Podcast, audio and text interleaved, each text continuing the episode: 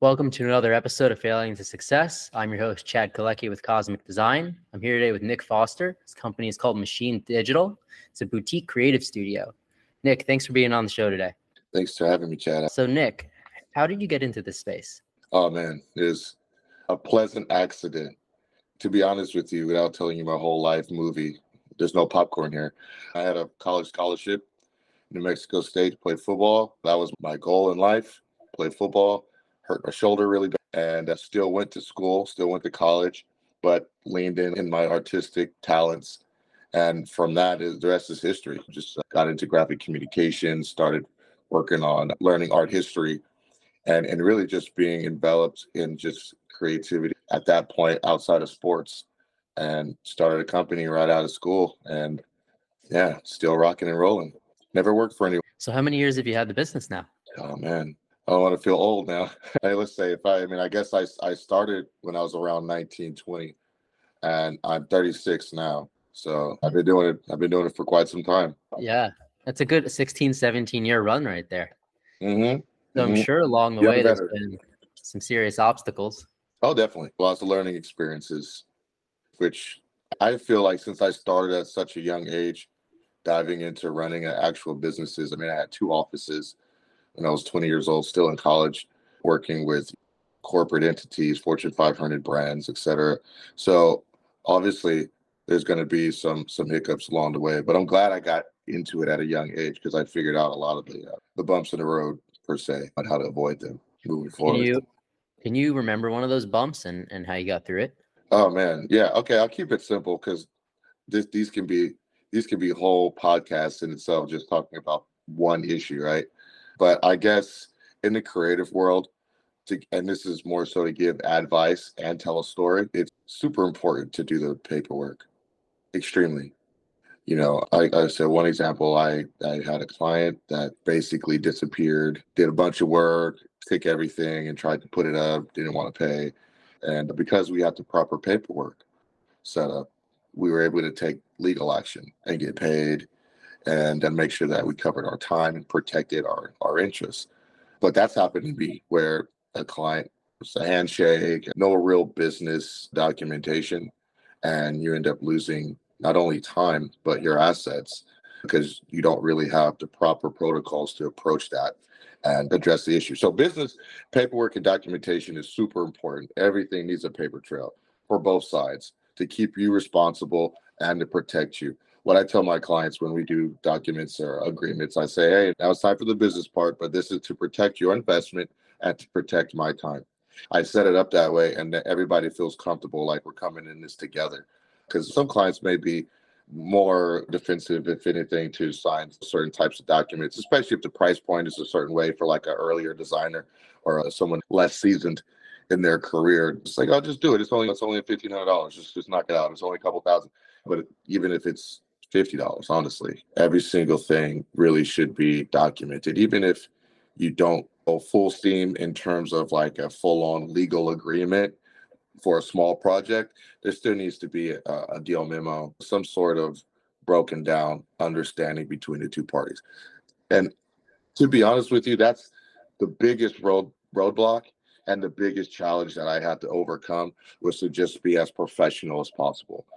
You know, but I'll leave it at that. For you give another dissertation about. How long into the business uh, before you implemented that strict protocol? Oh man, very, very early after the first few years in business, even working with partners and, and collaborators and people you, you you do business with on your side internally, solid understandings of roles, responsibilities, expectations are extremely important. So it took me a few years really to kind of hit the wall a few times and and really understand the flow of how not only I wanted my own personal business to run, but how I want people to perceive the business and interact with it because people aren't going to do what you let them do right?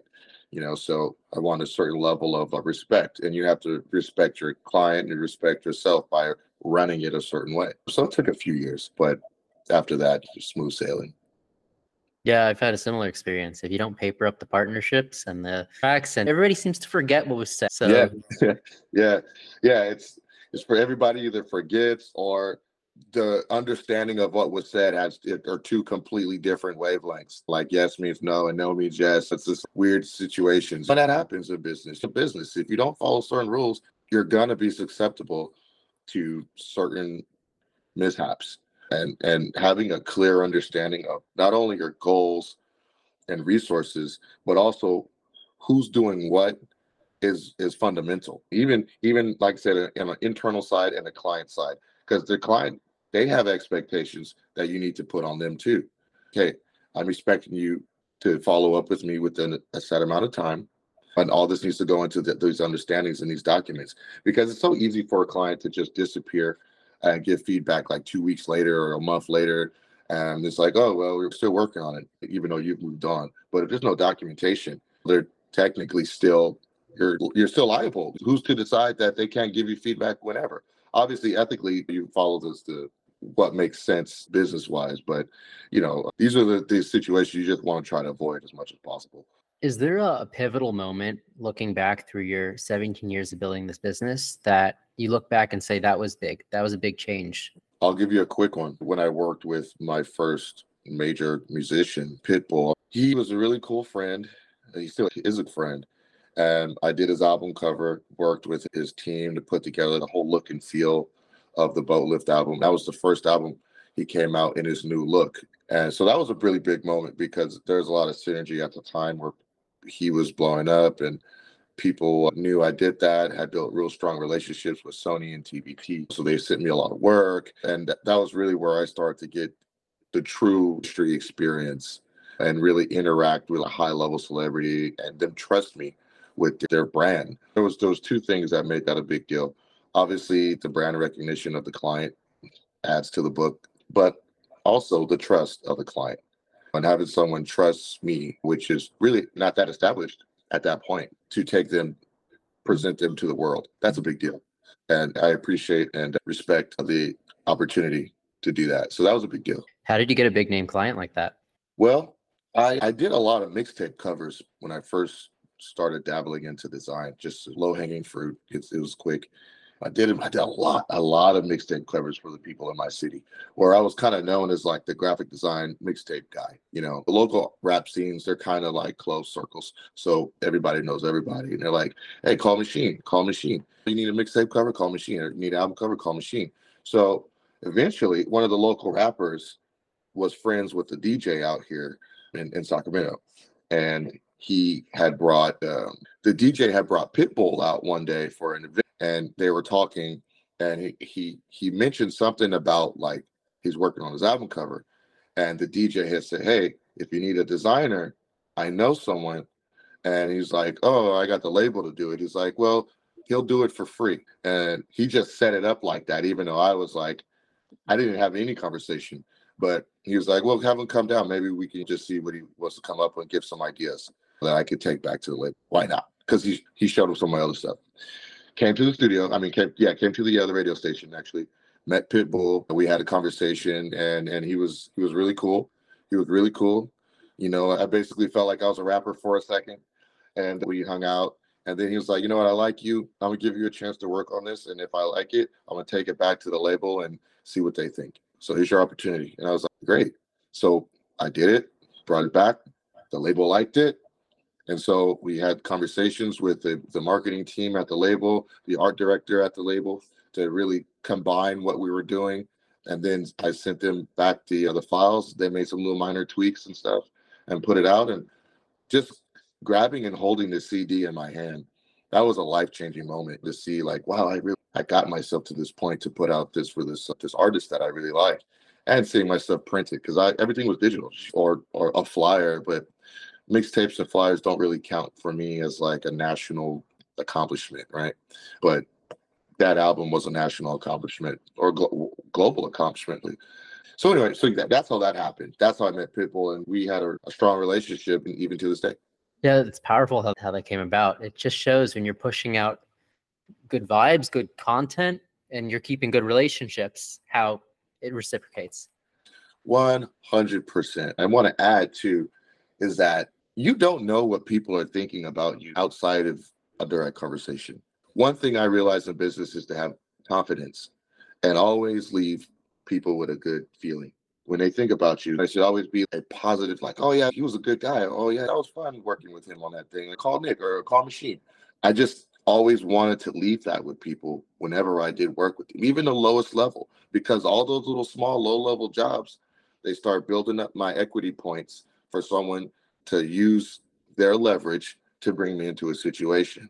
I made all those rappers feel good, all the cheap flyers. Everybody felt good to keep telling the next person, and it builds up. And you'll never know because there'll be clients where I'll think like, "Oh man, they don't like this," or "No, th- this person will never work with me," whatever the case may be. When that same person is actually looking for me, so you just really got to always approach things from a positive perspective, and you never know the possibilities are endless, bro. Yeah, definitely.